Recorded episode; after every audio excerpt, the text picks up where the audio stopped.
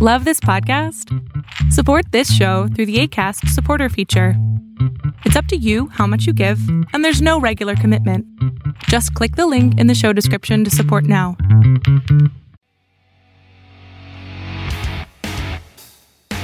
Welcome to the Post Traumatic Survival Podcast, a show that helps you rewire your brain to survive and thrive. Join your host, Ozzie Martinez Jr., a Marine, a combat disabled vet, husband, and father, as he shares his firsthand knowledge and experience of hitting rock bottom, almost ending it all, and then turning it around. Dive into the rewired minds of thriving survivors. This show is an in depth look at post traumatic survival. And now, Ozzie. What's up, ladies and gentlemen? Hope everybody's having a great day so far. Great way to start your week listening to this podcast or whenever whenever it is you're listening to. So, I'm literally going to ask you a question. Doesn't matter to me. It doesn't matter. It it doesn't need to be September 11th to talk about that day, to remember it, or anything like that. I don't, I don't need some bullshit anniversary remembrance party that somebody's going to do or something like that. I'll talk about this every day because this affected my life and the direction my life took from the day it happened. So I'm going to ask you, as my listeners, where were you that morning on September 11th? Where were you? Let me know if you remember. You know, leave leave a comment in the reviews. Let me know. I'm to let you know where I was. A lot of you have heard my story. I was 20 years old, uh, working at a power plant, and we were helping build rebuild a power plant in Tampa, Florida. It was uh, uh I believe the TECO power plant or whatnot. And I remember that the president was in the area when this had happened, and there was so much commotion going off from MacDill Air Force Base that you could see from the distance, jets going up in the air, all this stuff. And then finally, we were able to turn on the news, and we were told that you know the United States had been attacked.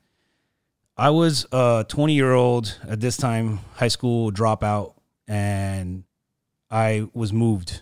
I, I, I literally saw in my in my I don't know what I felt was literally seeing the country crippled to its knees. That's what those two towers going down meant to me. And everything came to me at that moment that I'm 20 years old. I'm a high school dropout. I'm a failure in the eyes of my family that came here in the 60s after communism took over in, in, in Cuba. And I was luckily to be born here, the first generation and for both sides of my family to be born here. And here I am pissing it away. And now we've been attacked, not just the first time, because I was old enough to remember the first time they attacked in the basement with uh, the vans. And I remember Biggie raps about it. And uh, to me, it was just, oh my God, they've attacked us twice now. And this is going to continue. And all I could picture is repeated attacks of Pearl Harbor style happening in the United States, is what I thought was going to happen. Or little terror groups were just going to start detonating and fighting was going to be happening here. And I honestly decided in that point in time when I saw this military movement that my my thing was to join the military. So I called a recruiter. I asked, "What do I need to do to join the Marine Corps?" He told me you need to be a graduate. I ended up going back to a local high school right there in the local area. I had dropped out my senior year with three months shy of my of my graduation. My mom almost killed my whole family almost killed me, and I chased other dreams that didn't work out. But I ended up going back to that high school in, in Tampa in the Brandon area. Got my Florida high school diploma. Called that recruiter and said, "Hey man, I'm ready." I ended up going to Iraq twice. It changed my life to the point where I became suicidal because of the things that I saw and I did that I will never regret doing. I still tell people that I will do it over and over again because, in my eyes, we took the fight to them over there instead of them having to come over here and fight us. And I saw it on a daily basis. I remember people, the fighters we were seeing were not Iraqis. It's not like we were fighting Iraqis. We were fighting people that were flying into there because they, in their eyes, they were like, hey, now they're in our backyard. We don't got to fly across the pond anymore to attack them. We could attack the infidels here. So they, we were, we were, we were we were doing what we wanted to do and it worked in, in my eyes so i'll do it all over again but let me tell you that my life changed drastically and a lot of you have heard the reason why i have this podcast and the, the reason why i'm living the way i am is because of the overcome academy that i went through from my brother jason redman and one of the individuals i met in the overcome academy is the individual that is my guest today uh, timothy brown Um, he is. Uh, I'm gonna let him introduce himself, but this goes to where were you that day on September 11th? Because this is the day that Timothy's life changed, and eventually later on in 2018, 2017, our lives would cross because of that day. So I want everybody to know now where were you that day because of that day now you're going to meet Tim and hear this amazing story. So Tim, thank you so much for being on my show, brother. Hey Oz, happy to be here. It's nice to finally get back with you. Yep, yep, yep. So, brother, um I'm going to go ahead and ask you that same question. You know, where where were you that day? What were you doing that morning? So I had been a New York City firefighter for about 15 years then and um, I was detailed to work for Mayor Giuliani in his Office of Emergency Management. So I had actually taken off my coat and helmet, firefighter coat and helmet, and I was wearing a tie and and uh, uh, working for the mayor doing uh, emergency management stuff. And my my job was then was to go to the scene of uh, emergencies and facilitate interagency uh, coordination on behalf of the mayor. You know, with a jack uh, the jacket that said mayor's office on it, and and uh, and we were very successful in this new um, office that we had started up. You were almost like a liaison position. Yeah, a liaison representing the mayor, uh, kind of bringing the power of the mayor to the scene of emergencies. You know, we were rarely the incident commander because that was police and fire uh, rightfully so. But we, you know, if they needed help or they needed someone to stay in line or something, we were the kind of the heavy that came in and you were that authority. Yeah, exactly right. And, and no, the way Rudy was, you know, uh, or is, I guess, um, nobody wants to get that angry phone call from him. So, hmm. so it was very uh, uh, effective. So our office was actually in Seven World Trade Center, uh, and uh, we were just across directly across Vesey Street from the North Tower, which is the first tower that was hit. Uh, I had gone in to work that morning uh, around uh, 8, 8 a.m. and I went to the cafeteria, which was a, mezzanine, like on the third level. Uh, and I sat down and had my Cheerios. It was my uh, routine. And I would buy all the newspapers because we didn't have smartphones then uh, and I would read all the newspapers about what was going on uh, throughout the city in the last 24 hours, just so I was up on stuff. And uh, all the power went out in the building all at once, and it was very unusual. Modern high rise in New York City, you don't usually get that happening. So I said, "Oh, something happened," and the power came back on in like four or five seconds, which means our our backup kicked in, and we were probably on uh, generator power now but I didn't I didn't know what happened. And the people who were sitting at the glass that was facing the north tower when this power went out, like this all happened at the same time. They all jumped up and started screaming and running toward the exit. So they were running by me. Uh, and I actually had to stop one girl and shake her by her shoulders, kind of back to re- reality, and say what happened. And uh, she said a plane hit the tower, and that's how I uh, first knew about it. And you know, as we this had happened before in New York City, you know, where a, a, pilot has a medical episode or something, and they hit it. They hit a, one of the buildings. So it wasn't like a, a, a panic. It was very bad, and I knew we were going to be jumping into action really quickly. Um, I, I get what you're saying. It wasn't a panic like get your arms, get ready, we're at war, we're at, we're being attacked. It was it was an accident panic. It was what you're saying yeah, accident. Like it was, you, you know, you right away you right. imagine it's a, a, small plane. It was a mistake. The guy had a heart attack. Yeah, you know, something you know, went wrong, and we can deal with this. Um, and that's how you know, just about everyone that I worked with and all all that that was their initial uh, uh, thought also. Unless you actually saw the plane and saw how big it was and that it aimed Right, because like what you said, this isn't like people had their phones. You weren't, you didn't, you weren't in the few few minutes. You didn't weren't able to see people. All you saw was the fear of people running away from you, and what they heard a plane hit, and you're like, okay, so then we just need to attack. Uh, we need to we need to attack this accident. Is what you need to do. Exactly right. Uh, it, there was no thought in my mind initially that it was an intentional uh, uh, attack. Yeah, and a plane of that magnitude, of that size, like you said.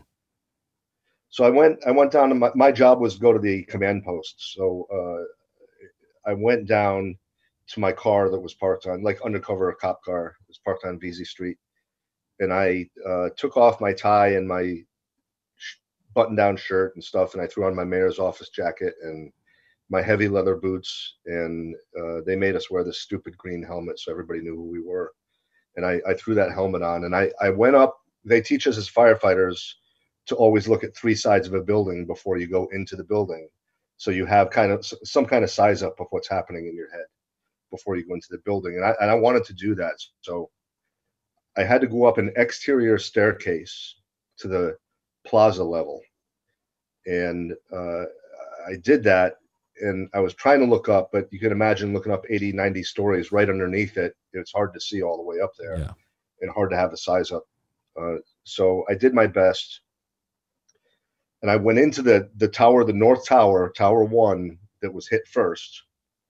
I went into that at the uh, plaza level, and I had to go back down an escalator inside the building. And uh, I remember looking out over the lobby and seeing the hundreds of firemen uh, that were awaiting their orders to go up.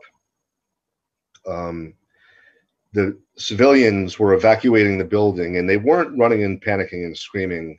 In fact, it was the opposite of that. They, for everyone that needed help, uh, there was someone, two, three, four other office workers helping them out, whether they were obese or pregnant or injured or whatever. They were taking care of each other and it, it kind of heartened me in that moment that that's the true human spirit no matter what happens today we're going to be okay because that's the true human spirit. We help each other and we love each other. I got on the escalator in this crowd that was trying to get out of the building and as i was r- riding down the escalator i looked out over the firefighters hundreds of firefighters waiting to go up. And I kind of chuckled because I realized in that moment why the cops called us bumblebees. Because we have the yellow stripes on our jackets, and when hundreds of us get together, we look like a big hive. And that's what I was looking at. I was looking at this hive, you know, of heroes. And I got to the bottom of the escalator, and right in front of me, standing right in front of me, was one of the bumblebees, my friend Chris Blackwell from Rescue 3, where I had worked for seven years and not only was he my friend because we worked together but we worked on the same shift all the time so like you know we it's like your blood brother Yeah, right You, you build you know everything a- about each other Yeah, you build a camaraderie that is. I tell my wife, and and it's hard because I'm telling my wife and that even the the relationship I build with her and the kids isn't the same that I build with that team that you go through the trauma together and and and then come out of it together. You you build this bond that yeah, it's it's blood brothers. It's yeah. So chris was my uh he was that guy to me right? And we were the bronx firemen. We weren't the manhattan firemen. So like we we didn't have maybe the right gear on all the time and maybe the right helmet. Our helmets were all burned burned up. And they sat sideways on our head and you know the the stripes our coats were all burned up from all the fires we went to I relate. That sounds like that. You guys sound like the Marine Corps, the fire department. Then that's how Yeah. that's how we get looked at when we were, we would walk into bases like, oh look, there are these guys with uh, ooh, look at these uniforms. so and we didn't you know we didn't shave you know you're supposed to shave we didn't always shave all the time and and that was chris and he was also a, a paramedic so whenever he left the firehouse in the bronx and he went home to connecticut he was a volunteer paramedic in connecticut so all this guy did was help people you know 24 7 whenever we had a, a- an injured person an injured child especially if Chris was working, we always tried to put that injured person in his hands because we knew that they had the best shot at life in his hands. And that's who this this amazing human was. And Chris and I always had the same we greeted each other the same way no matter what. And I came right up. We were standing right in front of each other, just like this. And I come right in front of him. We both go to attention. He reaches up with his right hand. He goes to his mouth and he takes out the unlit stub of a cigar that he always had in his mouth, that caricature thing that he liked to have. Mm-hmm. And he would take that unlit stub of a cigar out like this to the side, and we both lean in and kiss on the lips, and then we'd lean back, and he would put the cigar back in his mouth. And we loved it because it freaked all the firemen out, right? And we, we would do that shit every no matter what. People people could be jumping out windows at a fire. It, you know, it could be to- total chaos. We always greeted each other like that, and we did that on the morning of September 11th, 2001. And Chris said to me, "Timmy, this is really bad." And I said, I, I know, Chris. Be careful, and I love you." And he said, "I love you too." And he turned around and he went in the stairwell and he went up. He knew it, Ozzie. He said it to me. Timmy, this is really bad. And he still did it. He turned around, he went in the stairwell, and he went up, and he knew he wasn't coming back. That is the story of the courage and heroism and duty and oath that was demonstrated by the firefighters and the police officers there that day, EMTs, paramedics. Um, so Chris turns and goes into the stairwell. Over the sea of bumblebees, I hear someone yell my name, Timmy. And I turn and look, and over the top of all the helmets, I can see my best friend, Captain Terry Hatton from Rescue One. I can see him because he was six four, and when his boots and helmet on, he was six six six seven. Big tall guy, and he was my best friend in the world. We spent every day together doing fire department shit.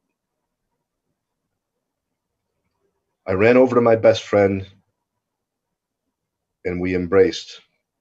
He had the Halligan in his hand. He had a flashlight in his other hand, and he he's a big big, strong guy, right? And he just wrapped his arms around me and he squeezed me tight to his chest.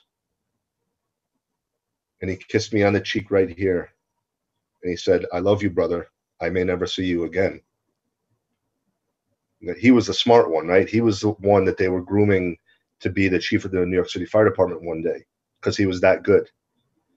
He was a rescue, a Brooklyn Rescue 2 fireman. That's where he learned to be a fireman ballsy, brave, experienced, medals and medals and medals on his chest. Mayor Giuliani said he called him uh, the city hall's resident hero because his girlfriend was Rudy's assistant, then wife, and he was uh, he was like a son to Rudy. And he kissed me on the cheek and he said, "I love you, brother. I may never see you again." and I blew it off because I'm the dumb fireman. He's the smart fireman, and you know I was relying on past experience with him where we went places we should never. We had no business going, and we survived and we came back, and that's what was in my head. And and brother, at, at this point, at this point, this is this is just within minutes. So this is still that mentality of heroes approaching an accident to save individuals, right? Yeah, yeah. Not a terrorist attack. Correct. This yeah. is, I mean, I just want people to understand that what's the mindset that, I mean, you guys feel that you're doing just another day at work. Yeah. You know, you, I mean, yes, it's more riskier than a regular day at work. Not every day a plane crashes, but it's happened there. You said you've mentioned it's happened before, but a small plane. So it's people. People are, are approaching this like we got to save lives. We got to do this. And then what happens, brother? People, well, people are jumping out windows, you know, and and we're starting to hear the bodies slam into the ground just outside where we are. And we know, we know, no matter what, we have to go up there because people are jumping out the windows, man. 80 stories up, 90 stories up. And if they're making those choices, that means they need us. And so I kind of blew Terry off when he said that to me. I was like, yeah, yeah, yeah, I'll see you afterwards. Be careful. I love you. And he's like, I love you, brother. I love you, brother. And then he turns around, same thing as Chris Blackwell, Captain Terry Hatton of Rescue One, and his men from Rescue One, the elite special forces of the Manhattan Fire Department, all go in the stairwell and go up. They made it up to the 83rd floor of the North Tower, uh, where they were fighting the fire, saving lives, helping injured people out, get into the, helping injured people get into the stairwell to go down. Uh, when they got trapped in an early on interior collapse. And I didn't hear this on the radio, but I guys that did hear it told me the story that Terry was calling for Mayday, Mayday, Mayday, rescue one is trapped, 83rd floor, Mayday, Mayday, which is the worst thing a fireman could ever say or hear. And rescue one was the guys, the more experienced, more highly trained guys. Rescue One was the guys you would send in to save these guys. Yeah. They're like the Delta Force or the Navy SEALs Yeah. or the special forces of the New York Fire Department. And now they're in trouble. They're trapped. What the hell do you do with this? Um, one of his guys, firefighter David Weiss, uh, somehow got himself out of the entrapment and made his way down to the lobby. I, again, I didn't see this. Other guys saw him and relayed this story to me. David was an incredibly brave guy, firefighter. Even as Rescue One went, he had a reputation as one of the most courageous guys in Rescue One. And he made it down to the lobby, and his head was he, he didn't have his helmet on, and his head was covered in blood.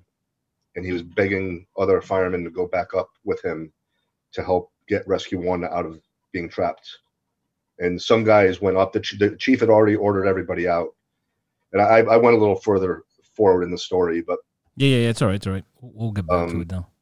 but they uh, uh, some guys went up back up with David, and they all died. Um, uh, but and some guys left uh, and obeyed the chief's order and left uh, the building. And those are the guys that told me the story of Rescue One and my best friend Terry. Yeah. Um, So yeah, you saw Terry. You saw Terry heading out, and you were Yeah. you were on the way. Terry was heading up. You were on the way out through the lobby. Well, what what happened is he he went up, and uh, so where I'm going back a little earlier in the story Mhm. again, uh, that's when the second plane hit the south tower, and now everybody knows it's a terrorist attack. So we huddled up in the lobby of the north tower, the first one to get hit, and uh, the leadership huddled up and, and decided how we were going to split our forces and it was decided that myself and Chief Donald Burns would go to the South Tower and open up that command post. So I'm running with my friend Chief Burns, Assistant Chief of the New York City Fire Department, 41 years in the New York City Fire Department, a chief for half of that. Uh, and he had the lines in his face to to show his experience, like like Leatherface I get what you're saying. and if you saw he was another big guy six four guy and if, if you saw the photo or in a dictionary of irish fire chief it would be his round red cheeked mug with the lines in his face you know and um he he grew up out in the out in the boroughs and um he was hardened. He was a hardened, uh, hardened firefighter.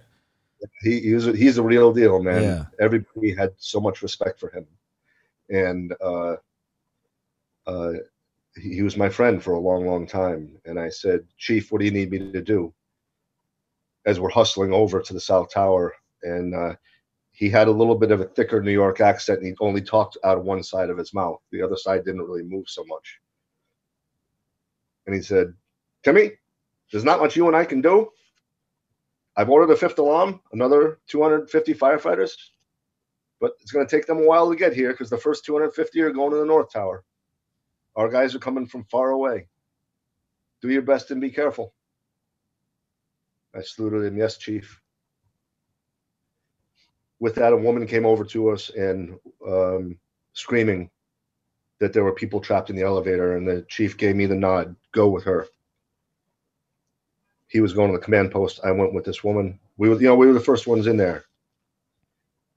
And I followed her to the elevator uh, lobby and she took me right to this one elevator car and the hoistway doors were open so you could see into the shaft but the elevator car had not come down all the way so you could just see the the people's feet at the top of the opening all the people that were trapped in the elevator and they were panicking and screaming and i remember seeing the men's shirt sleeves and jackets as they were trying to pull the car down a little bit more so there was enough room for them to slide out and jump out um, I didn't know it at the time, Oz. I only learned this within the last 10 years, I guess. Uh, but that elevator car had free fallen 70 floors because the plane snapped the cable when it came in. Wow. So, so those people just took, took a 70 story free fall thinking they're going to die. The emergency brake assembly on the elevator system kicks in, works the way it was supposed to, stops the car before it slams into the concrete pit and saves their life. But now they're trapped in that car and the elevator brakes are on and you're not moving that car. And That's... in addition to that, they're screaming because the elevator pit below them is full of jet fuel that's on fire and they're right above it. So they're getting burned. and here's this big hero fireman Tim completely useless to them. Yeah, you, don't, gonna, you, don't, do you don't have superhero powers. It's, it's what am I going to do with this? You know, and and I'm I'm saying, holy shit, what am I going to do? I mean, I know what to do all the time, right? You know, I, I'm good. I am. I'm trained. I'm experienced. I have tools, and you know, I'll figure it out. But I had nothing. And so, uh, you know, I was an engine fireman. You know, I, I had to nozzle a lot in my early years. And so I, my thing was always you put out the fire and your problems go away. And so I yelled for people to start bringing me fire extinguishers and we tried to put the fire out, but it was a jet fuel fire, so it wasn't going out. And in my frustration, and this all happened in one minute, maybe and in my frustration, I turned around and to just see if I could see something to help and jog my brain. And uh, my shoulder hit someone. I looked over and it was a bumblebee, and I looked up at his face, and it was my friend Mike Lynch from Ladder Four, who I had worked with in 1990. And Mike was a really good young fireman who was trained by me and Terry. And he put his hand on my shoulder and he squeezed my shoulder and he said, Timmy, I got it. I got it. Three words between firemen who know each other. And what he was saying to me in that moment was that he had the training, the experience, the tools and equipment, because he brought a whole fire truck with him, and the intestinal fortitude to save the lives of those poor people. I, I later told his widow, Denise, because I wanted to hear. I, I was the last one to see Mike alive, and I wanted her to know so that she could tell her children, who were very little then, she could tell her children one day what a hero their dad was. And I told her that in that moment when Mike said to me, Timmy, I got it, he may as well have had wings coming out of his back because he was the angel sent to save the lives of those poor people. Over my radio, we got uh, urgent, urgent, urgent message confirmed by the FBI, third plane incoming, confirmed by the FBI, impact imminent. Take immediate cover, urgent, urgent, urgent. I said, Mike, I got to go. I left Mike with those poor people, and I went to the command post and I found a hard line that worked, and I picked it up. I dialed zero for operator, and she picked up right away. And I said, "I'm with Mayor Giuliani in the World Trade Center. I need to talk to the White House immediately." And she tried to get me through to the White House, and she couldn't get through. And I said, "Then I need to talk to the Pentagon," and she said, "The Pentagon's under attack also," which is the first we knew of it. That's when you found out that that now there, there's already a, another third attack. Yeah, the, the country is under attack, right? We heard third plane coming for us, and then Pentagon. Yep. So for us, the for us being in that kind of Yeah, you're not you're not being told much more intel. You don't know yet. You you think at that point in time what I'm thinking. World, this is uh, Pearl Harbor. We're under attack. Yeah, America's under attack, Yes. and uh, I talked. I, I wound up talking to New York State Emergency Management, and I said uh, they they assured me that the fighter jets were coming to protect us overhead and shoot down any planes that were going to crash into us, so we could do our job. And um, the lobby was full of people who were injured. Imagine this: you you you- you you get burned or broken or something, smoke inhalation, but you live but you come down 70 floors in a dark, smoky, wet stairwell. Yeah, right? this is the finish line. down, down, down, down, down. And you finally get down there, and the door bursts open, and there's light, and there's firemen and police officers, and you're you're good. You made it. You, And so, what do you do? you give collapse. up. You give up. This is the finish line. Yeah, made it, right? And we had hundreds of people in the lobby doing did that. Wow.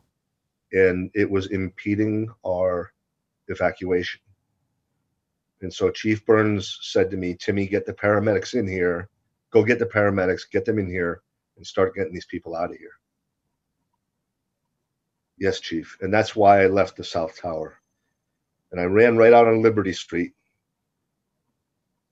And, you know, think objects, pieces of the building, and bodies were crashing to the ground. And I, I ran out, and the first thing I saw when I ran out, Oz, to my left, in out of my left eye, I can still see it in my visual memory forever, because you never forget that, was a dead fireman on Vesey Street who was crushed by a woman who jumped. It had happened right before I went out. It just happened. And his uh, brothers who was they were trying to run into the tower to help. And his brothers that were running with him you know without getting too graphic were affected by it. And they were trying to yank what just a second ago was their brother firefighter. They're trying to yank his body and get him out of the street but there it's it's two bodies now that have become one body and someone yelled my name out there. And i looked up away from that scene and i looked over and ladder four was there where i had worked before and mike lynch the angel was the chauffeur and he was there at his truck trying to take off the motor for the uh, jaws of life the Hurst tool. He was going to use those spreaders the jaws of life in the car to move the elevator car down to make enough room to get those people out. But as you know, that that motor is really really heavy, and he was trying to get out of it like a high apartment compartment, and uh, and he yelled he yelled to me to give him a hand, and I was running toward him, but another fireman got there first, and uh, and then he waved me off, and that's the last time I saw Mike alive. Um, I turned around out there and I ran over to West Street and I found the paramedics, the special operations paramedics who I knew. And um, Charlie Wells was the captain. And I said, Charlie, we got to get you guys inside. He said, No, we're all set up to triage out here. Have have the have everybody bring them out to us. We'll triage outside. And I said, There's nobody that can do that. They're all going up the stairwells. We need you guys to move forward, which was a little unusual. Uh, but he said, Give me a minute let's i'm to get all our stuff together and uh, they put on uh, their helmets and they threw all their doctor shit onto the stretcher and myself and three paramedics and the stretcher went running to go back into the South Tower. And we're running right along, trying to stay close to the Marriott, which was uh, Three World Trade Center, that adjoined the South Tower. And we're just trying to stay as close as we can so we don't get crushed. And uh, the tower was set back on the sidewalk, so we came around the corner a little back, a little bit, and the sidewalk was deeper. And we came around that corner of the Marriott Hotel, and just as we did that, the, the tower collapsed.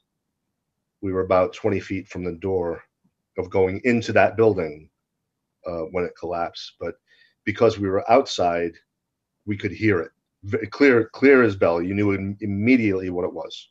It was so loud, and it was one very loud crack of some kind of steel cracking.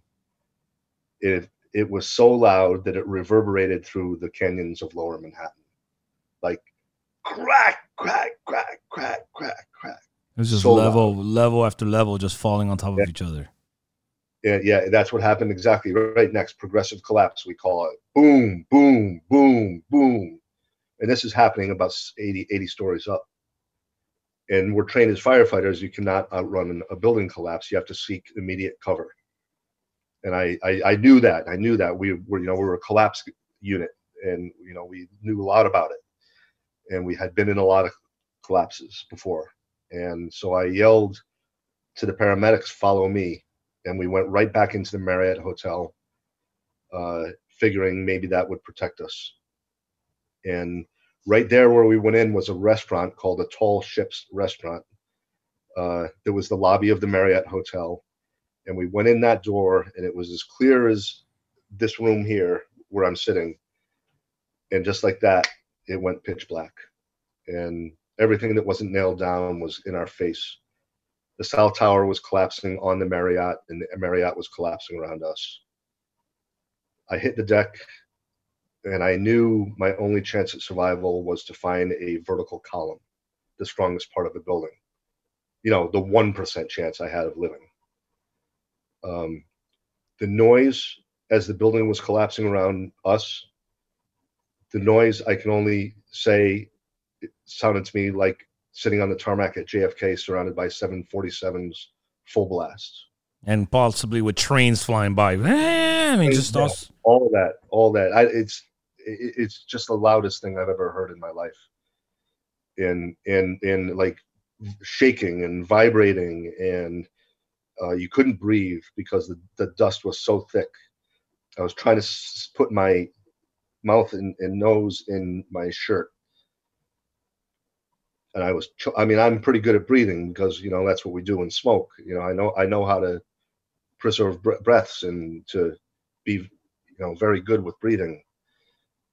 But this was getting me, and everything was filling up with the dust. Your ears, your nose, your mouth. It was so thick, and uh, I found a vertical column, a big one, and I wrapped my arms around it, and I tried to get as close with it as I could, and I held on as tight as I could and uh, my legs went up in the air. It blew my the helmet off my head. They later did a scientific study in that space to see how big, how much the wind was, and they scientifically proved that it was 185 miles an hour where I was. And I somehow, I think through the strength of God, I was able to hang on. Um, it was not my. He he he said it was not my time uh, to go um, and uh, and I and I lived through it. Um, so that's a long story about leading up to my story of losing well over a hundred of my friends, uh, including the ones I described to you: Mike Lynch, the angel, Terry Hatton, the captain of the of Rescue One, my best friend, Chris Blackwell, who I kissed on the lips all those guys did the same thing as Captain Paddy Brown and the emergency service NYPD guys and the Port Authority police officers. Um, New York City Fire Department lost 343. Our previous large largest loss of life was 12 in one incident. Uh, the Port Authority Police, which is a very small police department, lost 37 I shouldn't say lost. I said should say 37 of them were murdered by uh, radical Islamic terrorists. Um, uh, so it's the largest law. Uh, Port Authority Police. It's the largest loss of life for a law enforcement agency in American history in one incident by far. By far, and they were a small, sure. small police department.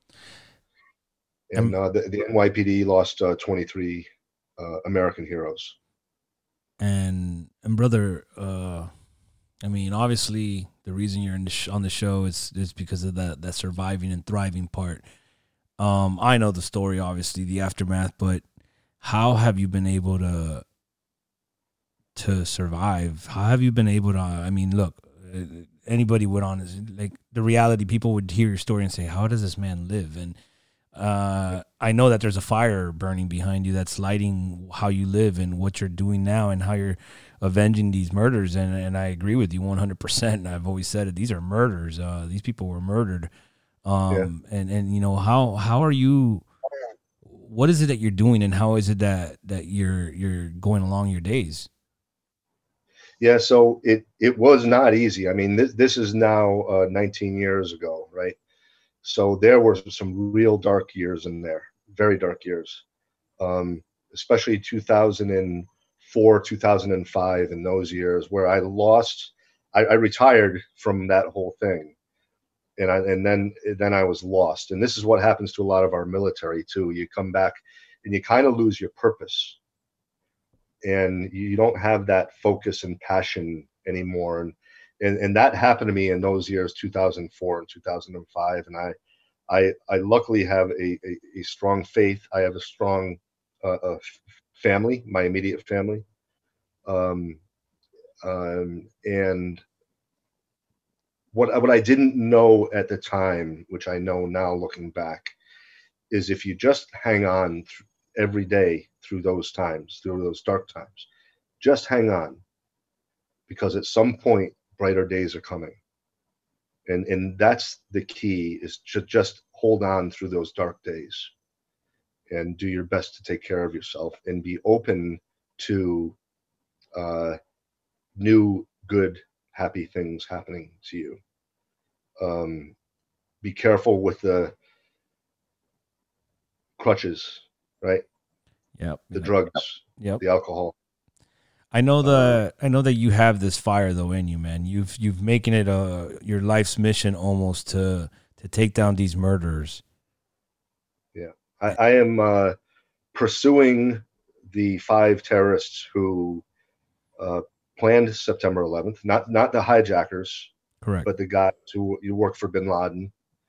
Uh, and we have them down in Guantanamo Bay, and uh, we are in a military trial and so I'm a part of that team prosecuting these five uh, scum.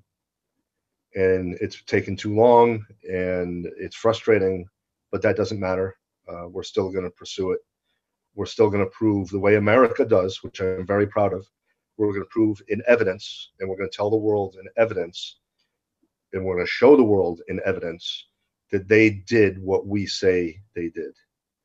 And we will prove that in a court in a military court of law, um, and uh, hopefully they will be uh, they will get the death sentence. That's what we're seeking, uh, and we will have dealt with them the way that America deals with people: blind justice, um, but justice nonetheless.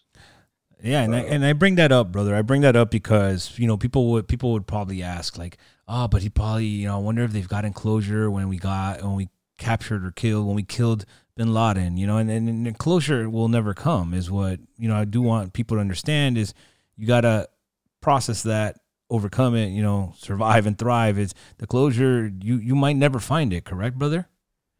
Oh yeah. No, you, you I will never ever have closure on what happened to me personally or the loss of my friends and the way it was done and the way they suffered. That that will never go away. Uh, what what happens is that new and different things come into your life, and I I, I am in such a wonderful spot right now. Uh, I'm doing work that I'm very passionate about, um, I and this is just a little bit of a funny story that came out of nowhere. When I came back to Manhattan, because I had gone to live other places, but I came back to Manhattan in 2004 for the first time, and and I, I came back here to know none of my guy friends; they were all dead. You know, I had all the widows that were my friends and all that, but I had no guy friends, like to have a cigar or, you know, just to do what guys do together, right? And I thought that's what I needed, but God has a funny way of working and I wound up being rescued by a group of Brazilian women who uh, took who, who understood my pain, and they took me into their group. They, they took me to Brazil twice, you know, with them, you know, and they they brought happiness back into my life and and and uh, you know they came in my life and they left but they were here for for a couple years and and that really started to get me back on track. Uh, and I, I, I, bounced around for a while trying to figure out what I wanted to do with my life. Um, and then I, I got back with Mayor Giuliani when he ran for president, and that gave me some purpose and passion. And then I started, and one of the things that everybody can do is, and I know it works for everybody I know.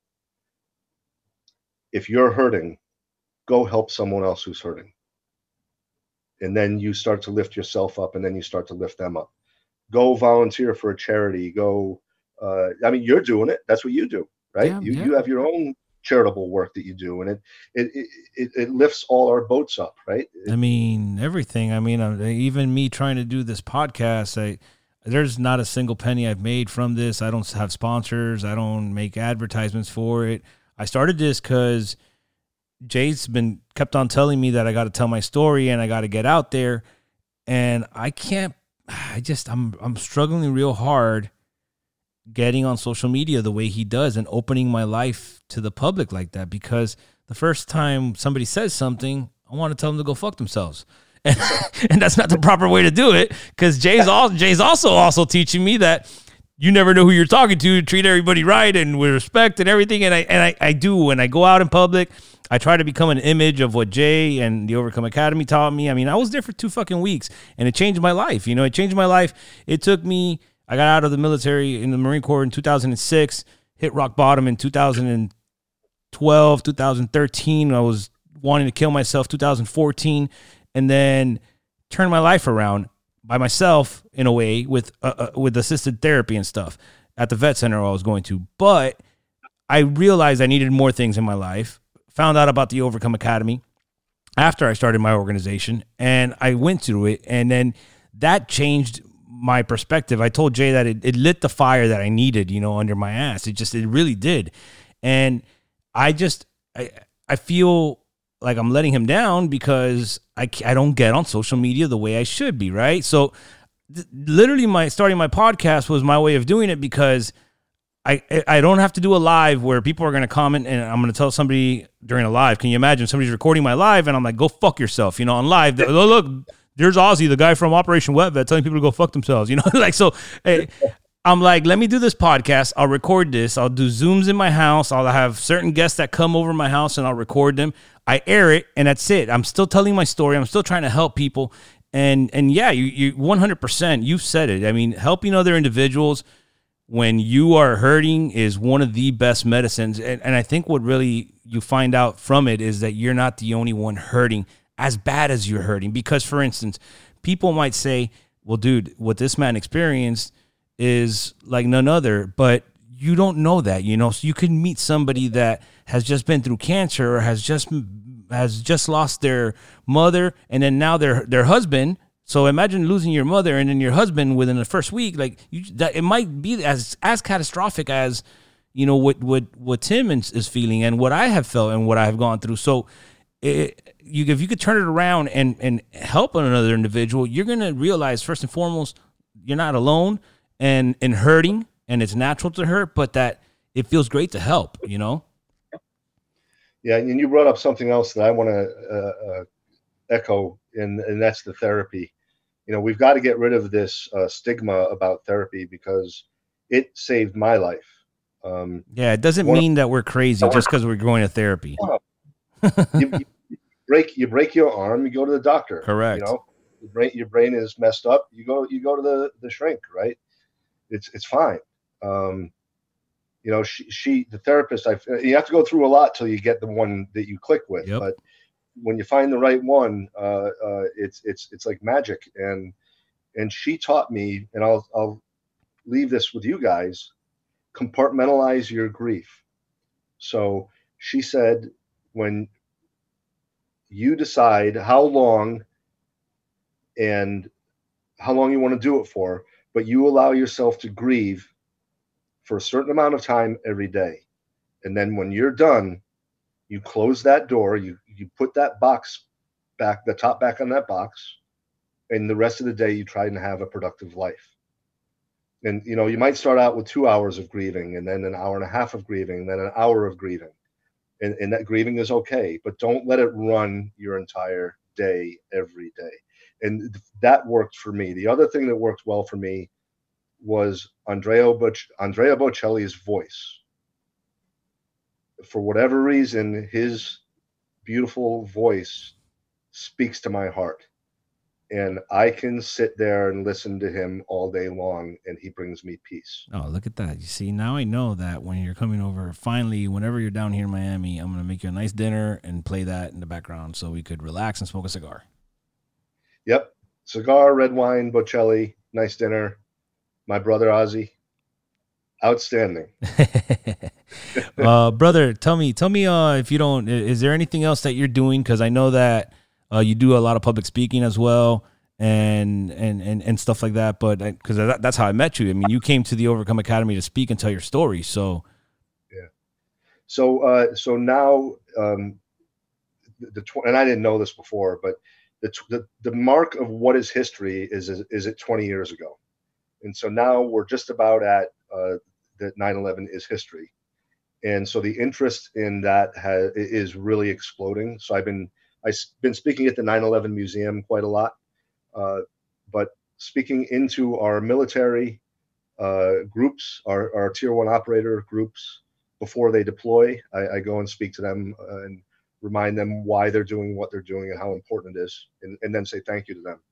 Uh, also, all the intelligence agencies uh, in the DC area, uh, and then also eighth grade classes.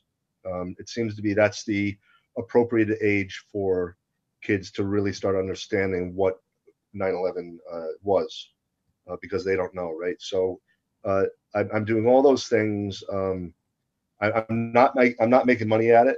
You know, uh, it, it's it's just something I want to do, and it's, it's it's, important. it's become your way of life. Yeah, um, and and and you know too, my peers, my co- my guys who survived or dug on the pile for eight or nine months Yeah. afterwards, they're all dying. I'm 57 years old. They're dying at 53, 55, 57 years old, and I don't know how much time I have. Yeah, I- you I don't do- know. I- everybody right now in that scenario is a ticking clock. Yeah. So I'm trying to speak about the day as much as I can and tell the story as much as I can. And uh, uh, and one day my voice will be silenced, and I hope I will have done the best that I could. So Man, brother, what a it was an honor when I finally was able to, even though we had talked about it, you know, about getting on the show and stuff. Uh, I know, I, I, to me in my head, I'm I'm like, and I'm not trying to diminish myself, but I'm a, like I'm a small guy, I'm a small fry in this in this industry, and I'm a nobody. But I knew we had our connections, and then like a, you know, you you did something for me that uh, you know, caught me out of the blue. You were with Jay the other day when you found out about that a scenario that I was involved in that you know would have triggered anybody.